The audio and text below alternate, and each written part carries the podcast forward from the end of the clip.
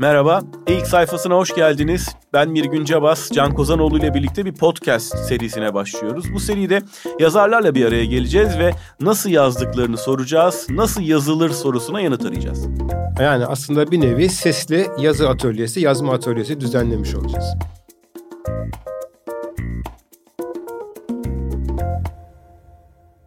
Merhaba, ilk sayfasının yeni bir bölümünde ben Mirgün Cabas, Can Kozanoğlu ile birlikte yine karşınızdayız. Bugünkü konuğumuz Murat Menteş. Ve Murat Menteş'in Ruhi Mücerret kitabından yola çıkarak bir sohbet gerçekleştireceğiz. Hoş geldin Murat. Hoş bulduk beyler. ee, aslında normalde bir iki dakika konuşalım da sonra kitabın ilk sayfasını dinleyelim diyoruz. Ama seninle sohbete başladıktan sonra kesmesi pek kolay değil. Onun için şu kitabın ilk sayfasını dinleyelim. Enteresan da bir sesten dinleyeceğiz. Ondan sonra sohbetimize başlayalım.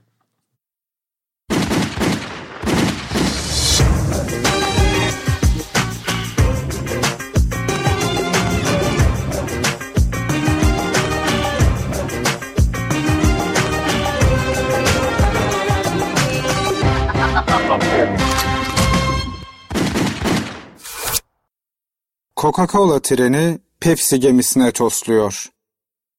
Rusya ve Amerika'dan fırlatılan birer toplu iğneyi Atlas Okyanusu'nun ortasında çarpıştırmak gibi bir şey bu.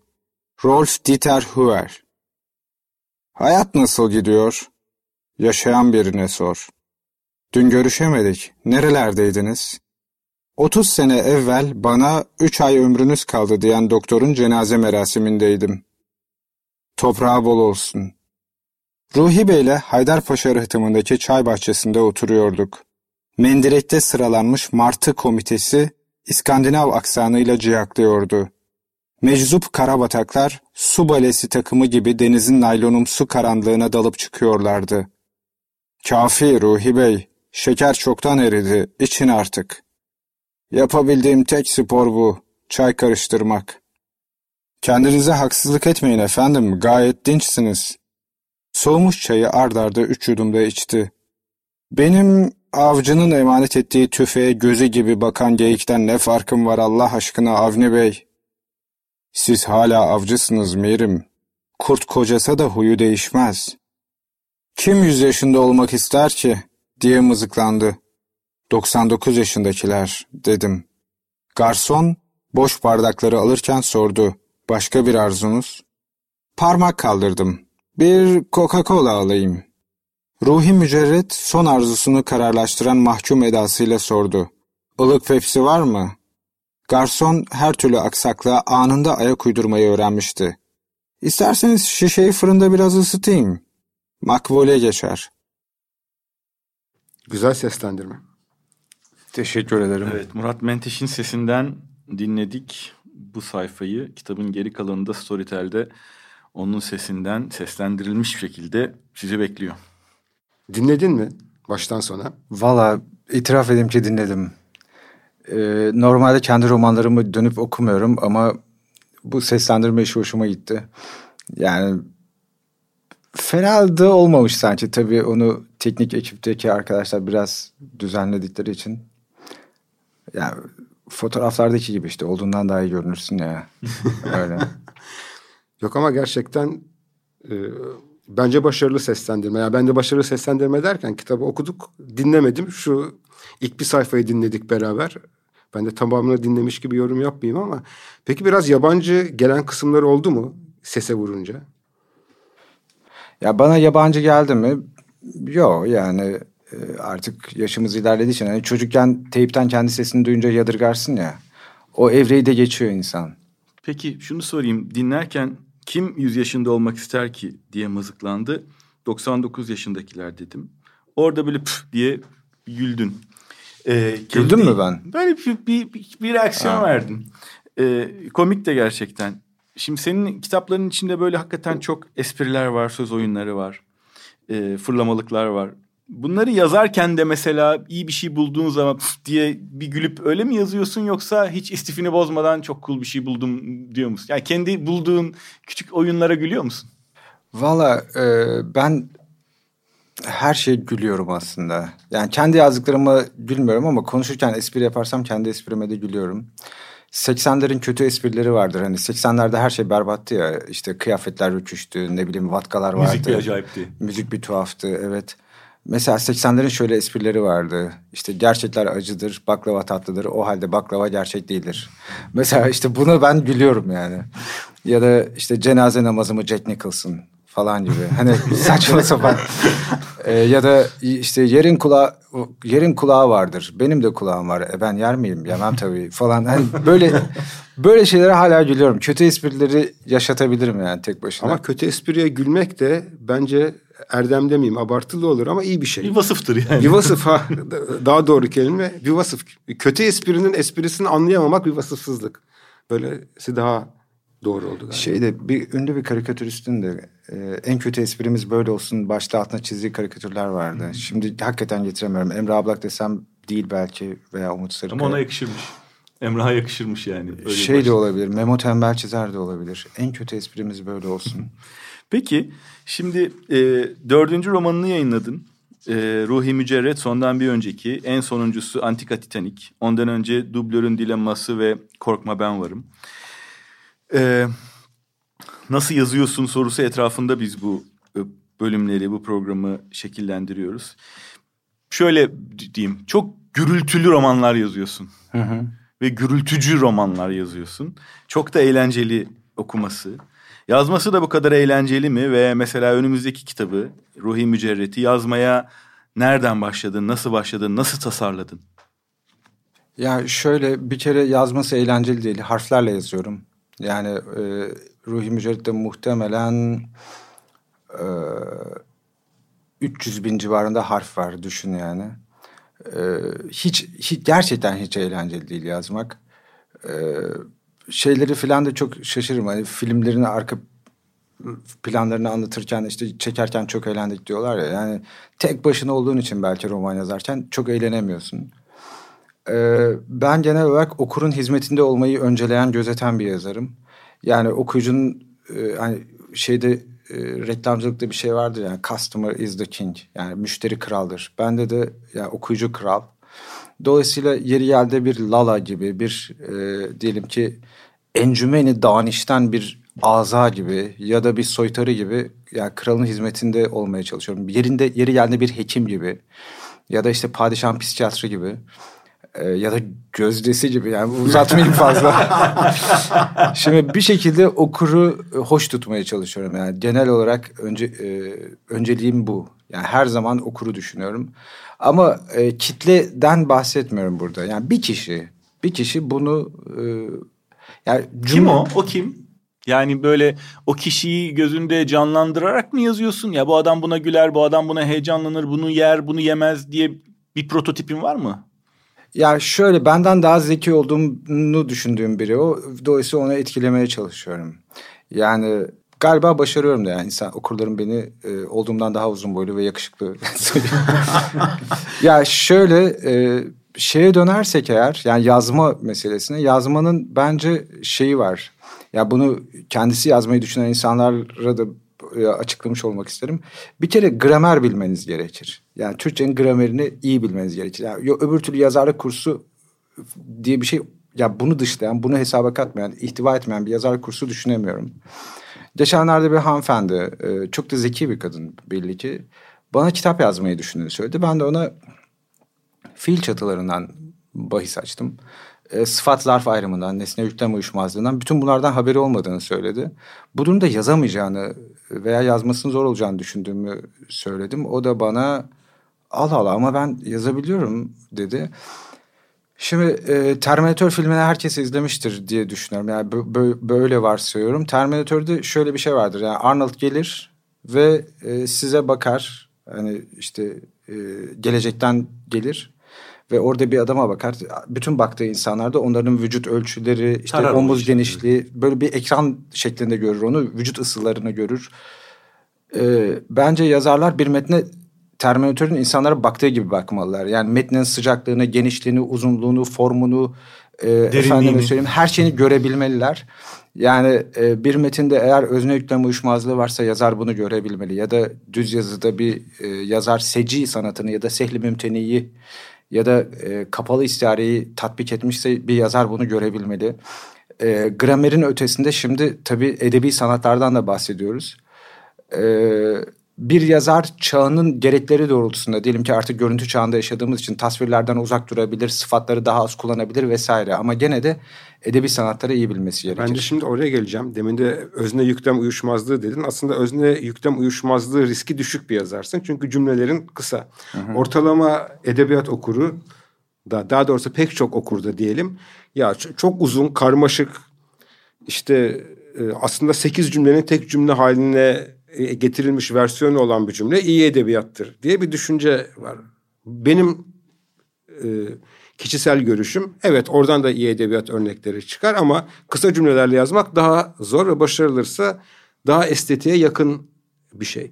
Bu senin kısa cümlelerin içinden öyle geldiği için mi bir tarz haline geldi? Bilerek mi onu? Yaptın? Bilerek yaptım onu. Ee, normalde ben 28 e, yaşına kadar çok uzun cümlelerle yazıyordum. Hatta Mario Levy'nin e, öykü kitaplarından birinde 6 sayfalık bir cümlesini gördüm ve işte işte yazar bunu başarmış falan diye düşündüm. Yabancı yazarlarda da vardır. Yanılmıyorsam Henry James'te. Ee, öncelikli e, dersi ilkin insan uzun cümleyi kotarmanın şeyine e, önemine inanıyor. Yani işte cümlede her şey var. Yani bir cümlede ne bileyim e, Jüpiter'le ilgili her şeyi tarif etmiş. Atıyorum yani hani bu e, edebi bakımdan ve ifade gücü bakımından üstün bir şey gibi görünüyor insanlara. Hiç öyle değil. E, bir de kısa cümlenin yani yazar adaylarına çok önemli bulduğum bir ipucu vereceğim şimdi. Kısa cümlenin fonksiyonu şu. Metni hızlandırıyor. Yani metni bir akarsu gibi düşünün. Hızlı akmaya başlıyor. Debisi artıyor yani. Bravo. Dolayısıyla e, kısa cümle okura hizmet etmek isteyen, okuru önemseyen yazar için e, bir gereklilik. Fakat edebiyatı da önemseyen bir yazar kısa cümlelerle edebiyat yapmayı, edebi sanatları kısa cümlelerle tatbik etmeyi başarmalı. Ee, ve kaldı ki o demin söyledim daha kolay görünüyor ama daha kolay değil. Kısa çok zor. Yani. Çok zor. Bir de senin yazdığın şeyle de aslında kısa cümleler, hızlı anlatımlar çok uyumlu. Sanki başka türlüsü olamazmış gibi. Çünkü çok aksiyonlu, çok hızlı değişen sahneler, e, çok hareketli e, şeyler anlatıyorsun. E, çok olaylar çok çarpıcı. Onları sanki uzun cümlelerle anlatamazmışsın gibi. Pat pat pat pat söylemen gerekiyormuş gibi hissettiriyor. Bravo. Çok önemli bir şey söylediniz Mirgün Bey. Şöyle, e, şimdi bizde aksiyon romanı yazılamıyor. Bunun bazı nedenleri var. E, kısa cümlelere döneceğim. Mesela e, Fatma gökdelenden atladı dediğin zaman olmuyor. Ya da işte Abdullah uçan tekme attı. Çünkü hani küresel bir imge düzeni var.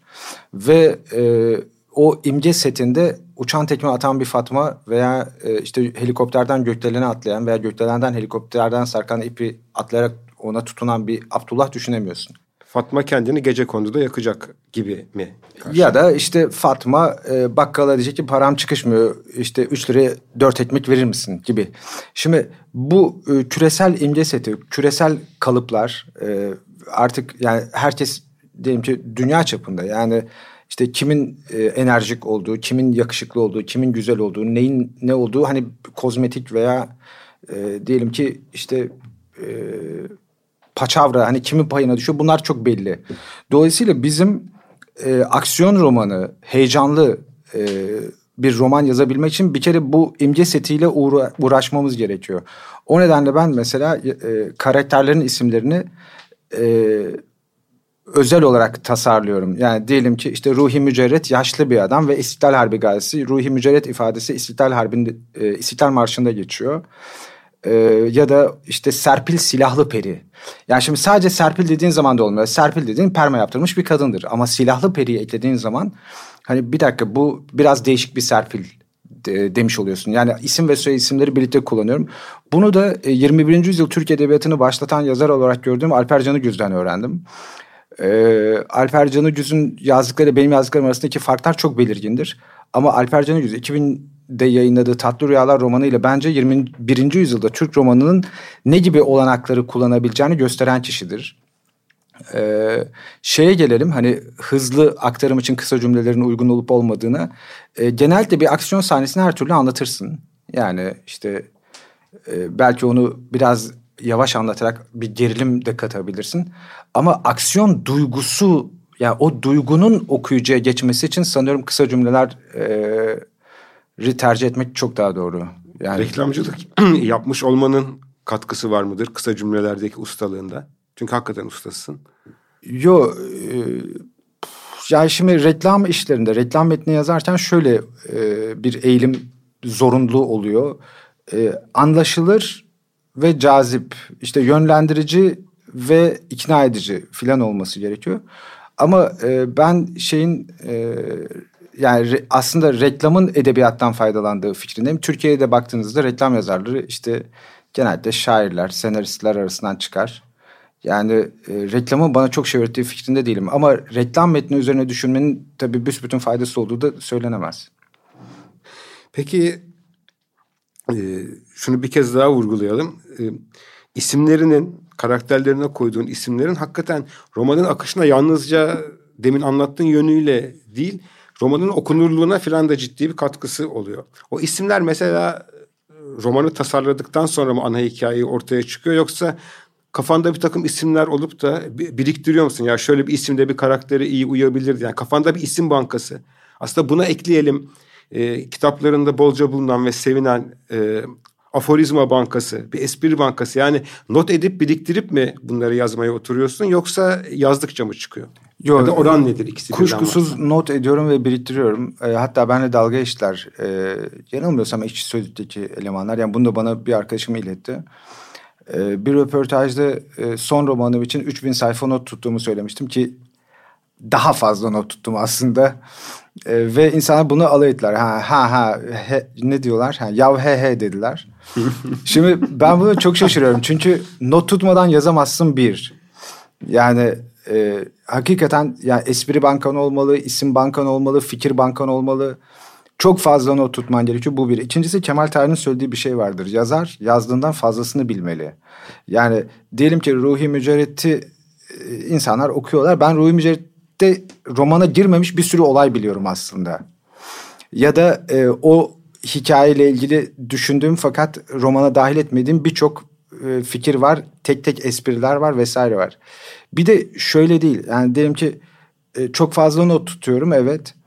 Ama e, bütün o notları hepsini bir kitapta kullanmak zaten mümkün olmuyor. Yani bir o bir de yıllar içinde biriken bir şeye de dönüşüyor. Ee, zaten şöyle de oluyor. Mesela bazen roman için düşündüğüm bir espriyi yapıyorum sağda solda. Romanı yazmaktayken yani sonra o espri yayılıyor. Paniğe kapılıyorum. Hay Allah diyorum. Mesela Korkma Ben Varım'da vardı işte. Ee, işte benim adım Murat. Bu da benim yumuşak karnım deyip göbeğimi gösteriyordum. Tamam mı? yani e, bunu özellikle kilolu arkadaşlar sağda solda yapmaya başlamışlardı. Ya da e, Tarzan'la ilgili bir espri vardı. Hani şey vardır ya Özdemir Asaf'tan üşüyorsun ceketimi al. İşte Tarzan Ceyne ne demiş? Üşüyorsun kilodumu al falan. Çünkü başka giysisi yok ya. Yani gibi böyle espriler yayılıyor. Ee, öyle yani işte dediğiniz doğru yani not tutmadan hiçbir şey bence iyi bir şey yazılamaz. Peki bir romanı yazmaya oturduğun zaman yazdığın kısmı mı daha fazla oluyor, tuttuğun kısmı mı? Tabii ki tuttuğum notlar daha fazla. Yani yaz, yazıp da tuttuğun kısmı sildiklerinden fazla mı oluyor? Yani çok silerek, çok düzelterek mi yazıyorsun onu anlamaya çalışıyorum. Şöyle, şimdi yok ben ben şöyle cümle cümle yazdığım için genelde ben cümleleri pek silmiyorum. Hmm. Ee, yani bir romanı yazmaya başladıktan sonra e, diyelim ki atıyorum roman 300 sayfa ise bunun herhalde 3 sayfasını ya siliyorumdur ya silmiyorumdur. E, çünkü diyelim ki orada işte bir ideolojik yoğunluk oluştu ve e, tatsız kaçtı. Ya da orada e, daha sonra açıklanması gereken bir şey erken açıkladım gibi. E, ama cümle cümle yazdığım için genellikle yani sanıyorum Kurt Vonnegut da öyle yazıyormuş. E, hani bazı yazarlar böyle bir kere yazar bir işte first draft yazar sonra işte ikinci yazar üçüncü yazar falan ben öyle değilim ya ben bir kere de yazıyorum. Tretman da çok çıkarmıyorum. Ee, yani biraz e, gelişine yazıyormuş gibiyim ama aslında çok iyi tasarlanmış bir şey yazıyorum. Sadece e, kendime de sürpriz yapabilecek Sam eğer o sürprizi yok etmemeye çalışıyorum. Anlatabildim mi? Hı hı. Biraz daha sorularla açalım bunu. Ee, mesela sen yazmaya oturduğun zaman e, hikayenin nasıl biteceğini biliyor musun? Tabii biliyorum. Yani genelde hikayenin son cümlesini falan biliyor oluyorum. Nereye varacağını biliyor oluyorum. Bazen bu değişiyor ama e, mesela Ruhi Mücerret'te şey olmuştu. E, çocuğun babasının kafasına düşen uçaktan sağ kurtulan kişinin ruhi mücerret olması ve çocuğun ruhi mücerretin vampir olduğuna inanması, kendi babasının da vampir avcısı olduğunu e, işte farz etmesi. Mesela bu hikaye sonradan aklıma geldi. Eğer önden çok sıkı bir tretman çıkarsaydım e, böyle enteresan ve bana sorarsanız duygusu yani tatlı bir duygusu olan ilaveyi yapamazdım diye düşünüyorum. Kontrollü kaos yani bana da sürprizi yapan sürprizler yapan bir yaklaşımla hikaye kuruyorum. Peki şimdi hani e, aksiyon kelimesini bolca kullandık ya kitaplarını konuşurken hakikaten e, e, Türkçe'de örneğin az rastlanır bir aksiyonla işte biraz absürt, bolca fantastik ismini koyması zor ama bunu dinleyenler seni zaten biliyordur. Bu tarz sinemada ya da edebiyatta baktığımız zaman izleyicisinden ve okurundan hep bir doz daha yükseğini isteyen e, bir tarz. Yani biraz daha çılgın, Mirgün demin çok güzel bir kelime kullandı. Biraz daha gürültülü, biraz daha fantastik, biraz daha absürt. Bunun kitaptan kitaba artan bir baskısı oluyor mu üzerinde? Biraz daha açık konuş. Biraz daha sapıtmalıyım, dozu arttırmalıyım, biraz daha uçmalıyım. Olabilir. Yani çünkü son romanda direkt e, yani şimdi onu konuşmuyoruz ama yani Titan'in dört bacasından da kan püskürüyor diye başlamak gereği duydum. Yani haklı olabilirsiniz. Mesela ben de not almıştım apokaliptik bir açılış var Ruhi Mücerret'te. Yani bir gemi bir trenle çarpışıyor falan. Evet. Bu da az buz bir şey değil. Doğru. Tren raydan fırlıyor ve e, işte Limana gemi, yanaşan gemiye, gemiye tosluyor. Falan. Ya işte onu e, evet o konuda haklısınız. Yani biraz e, eroin gibi yani işte dozu artırmak gerekiyor. Peki eserlerinde müziğin de önemli bir yeri var. Mesela Ruhi Mücerret daha çok klasik müzik üzerinden akıyor. Chopin, Rahmaninov filan hmm. çalarken. Ama bir anda Mısır'a da uzanabiliyoruz. Najat As-Sagira çıkabiliyor karşımıza. Bravo. Onları dinleyerek yazdığını düşünebilir miyiz? Şöyle onları dinleyerek yürüyorum ben. Yani e, bir yazar için yürümenin çok önemli olduğunu düşünüyorum. Ee, tek başına yürürken e, şeyin e, romanın sonraki aşamalarına dair tasarımlar yapmak daha e, kolay oluyor. E, bunun daha sonra nörolojik olarak da böyle olduğunu öğrendim. Hatta e, yürürken e, işte ses kaydı alırsan çok iyi olur dedi bir e, nöroloji çalışan bir arkadaşım, bir profesör. Sinan Canan meşhur bir e, akademisyen aynı zamanda. E, müziği yollarda filan dinliyorum ama yazarken müzik dinlemiyorum. Yani yazarken e, yani yazamam yani müzik dinlersem, yazarken müzik dinlersem. Fakat o sahneyi önceden zihnimde o müzik eşliğinde tasarlıyorum. Evet, mesela bu önemli bir nokta. Dinlemiyor ama o sahneyi o müzikle eşleştirmiş oluyor. Tabii yani daha önce şey yapıyorum. E, ya zaten ben şöyle yazıyorum. Görerek yazıyorum. Yani zihnimdeki bir resme bakarak yazıyorum. Hep hep öyle. Yani onun açılarını görüyorum. Diyelim ki işte bu açılış sahnesinde Ruhi Mücerret'le Avni Vav'ın e, Haydarpaşa rıhtımında e, nasıl bir yerde oturdukları, onlara e, o işte hoparlörün hangi açıda durduğu, işte geminin nasıl yanaştığı, e, trenin o şeyleri e, diyelim ki rayların bitiminden itibaren o taşları nasıl kırdığı, hangi açıyla fırladı hepsini biliyorum yani. Bak mesela o da bir yazar için e, ve benim gözümden bakınca da okur için ilginç bir şey. Bu kitabı ilk okuduğumda da bu kayıt için tekrar karıştırdığımda da hep böyle Haydarpaşa'dan fırlayan tren limandaki gemiye nasıl çarpabilir diye gözümün önünde canlandırmaya çalıştığımı hatırlıyorum yani. Çok da kolay canlanmıyor ama herhalde o Haydarpaşa'nın ana kapıdan aşırtma top gibi yükselip üzerine Tabii. düşüyor filan Bravo. yani. ya onu çok iyi anlatamamış olabilirim. Çünkü fazla detay vermiyorum yazarken. Ee, Ama yani, daha güzel değil mi? Acaba nasıl çarpışıyor diye hayal ettirmek. Ya işte şeyi hissettirmeye çalışıyorum. Aslında yeterince açıklayıcı olmaya da çalışıyorum. Hani oradaki hareket nedir ne değildir diye. Ama yani işte olduğu kadar yani ne yapacağım? Bir de e, epigraflar var. Kitabın en önemli ve en eğlenceli kısımlarından bir tanesi. Başlı başına üzerine konuşmaya ve düşünmeye değer. Yani yazarken eminim düşünüyorsundur. E, şimdi bir yüzde yüz uydurdukların var. Evet doğru. Çok eğlenceliler yani isimler vesaire filan. Bir e, gerçekten bir yerden alıntıladıklarım var. Var. E, bir de böyle sanki gerçekmiş gibi duran e, şeyler var, alıntılar var. E, bunları mesela nasıl yapıyorsun? Bunları e, arşivden mi çıkarıyorsun yoksa o bölüme uysun diye o, o anda mı yazıyorsun? Ne yapıyorsun? Bilmiyorum ki şu anda çok hatırlamıyorum ama mesela Çin'de 5 dakika adlı bir kitabın dördüncü cildinden alıntı falan yok. Şimdi e, tecrübesiz okurlar veya genç okurlar diyelim şey düşünüyorlar yani neler de biliyor falan diye düşünüyorlar. Doğru yani az şey bilen biri değilim ama e, yani Cemal Süreyya'ydı sanırım şeyden bahsediyor. Yani yeni kuşak kendi kuşağının şairlerinin e, dili sadece bir araç olarak değil e, dili sadece kullanıyor değiller. Aynı zamanda onunla oynuyorlar diyor. Yani e, biz de artık onlardan sonra gelen edebiyatçılar olarak biz de biraz e, dilin e, diyelim ki hani çocukça olmayan bir oyuna imkan verdiğini görmeliyiz gibi geliyor bana.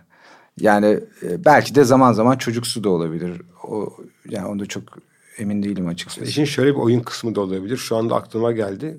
Google'daki arama sayıları hani burada uydurduğun isimler var ya epigraf Hı-hı. güzel işte yarın bugünden önceki gündür, bugünden sonraki gündür James Bill falan gibi yani orada kaç kişi aramış o tuhaf isimleri gibi görürsen epey bir okur bu adam hakikaten var mı yok mu ya da sözü ne güzelmiş başka sözlerini başka bulayım. söylemiştir acaba? Ben de tweet atayım o sözleri diye arayan olmuştur diye düşündüm. Gece de evde oynayacağım onu. Şimdi edebiyat e, bir de şey bile olabilir. Hani e, atıyorum kafadan yani daha fikir üretiyorum sadece. Google bu aramalardan dolayı e, diyelim ki na mevcut şeyleri yapabilir. Yani Çin'de 5 dakika adlı 5 ciltlik bir kitap tasarlanabilir yani. E, edebiyat daima kehanetler içerir.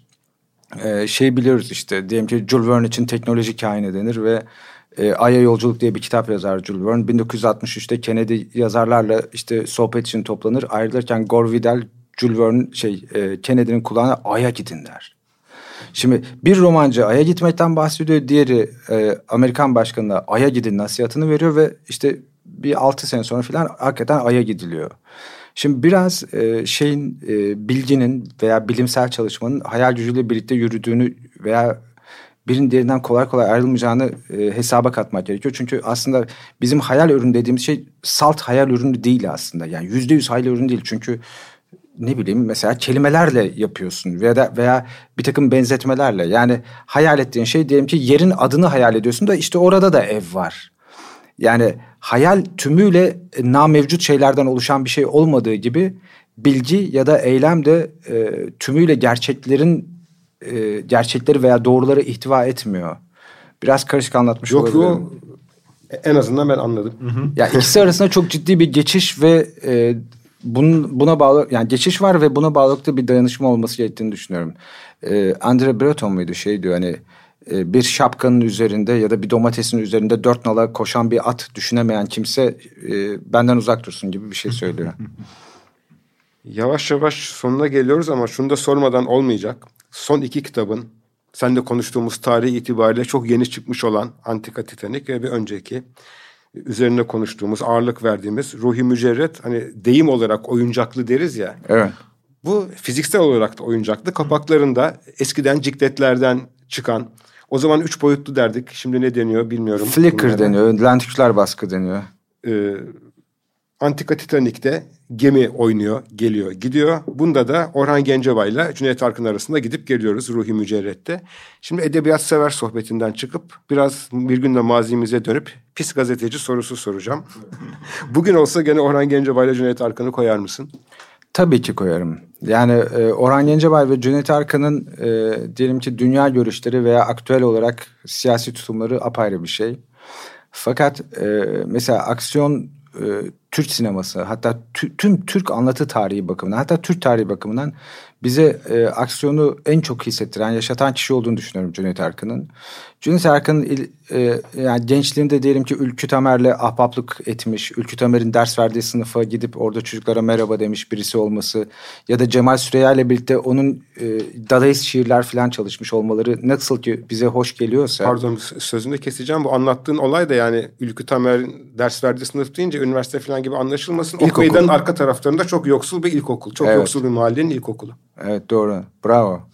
Yani e, insanların hataları ya da Orhan Gencebay'ın e, e, şey yapmış olması. Yani kendi sanatından aldığı enerjiyle değil de biraz içinde bulunduğu ortamların işte e, dönemsel diyelim ki e, şeyinden yani oralara girmiş olması filan bizi incitiyor kuşkusuz. Ama ne yapabiliriz yani? Herkes yani Kunu Thompson Nazi Partisi'ni savunuyordu ve insanlar onun evinin önüne gidip e, Kunu Thompson kitaplarını kapısının önünde teker teker bırakarak onu protesto ettiler. Ve Hamsun'un evinden çıkamadı. Ya bu bir şey ama o insanların diyelim ki hayatımıza kattıkları güzellikler, o filmler, o sahneler ya da işte o bana sorarsanız erişilmez güzellikteki ezgiler. Onlar da orada duruyor diyorsun. Ya onları da çöpe atamayız yani. Yapacak bir şey yok. İnsan bu. Yani iyiye gider, kötüye gider, değişir, başkalaşır, çirkinleşir, güzelleşir, ermiş olur, nirvana'ya ulaşır ya da ne bileyim yani biraz sevimsizleşir. O, ona yapacak bir şey yok. Bence güzel bir final oldu. Evet. Ve teşekkür etmek zorundayız. Keşke biraz daha uzatabilseydik. Ben teşekkür ederim. Murat Menteş çok teşekkür ederiz. Çok sağ ol geldiğin için. Biraz fazla konuştum. Size söz bırakmadım. Kusura bakmayın. İdeal konuk olan zaten bizim için öyle bir, bir konuktur. Kesinlikle. Çok naziksiniz. Tekrar sağ olun. Sağ olun.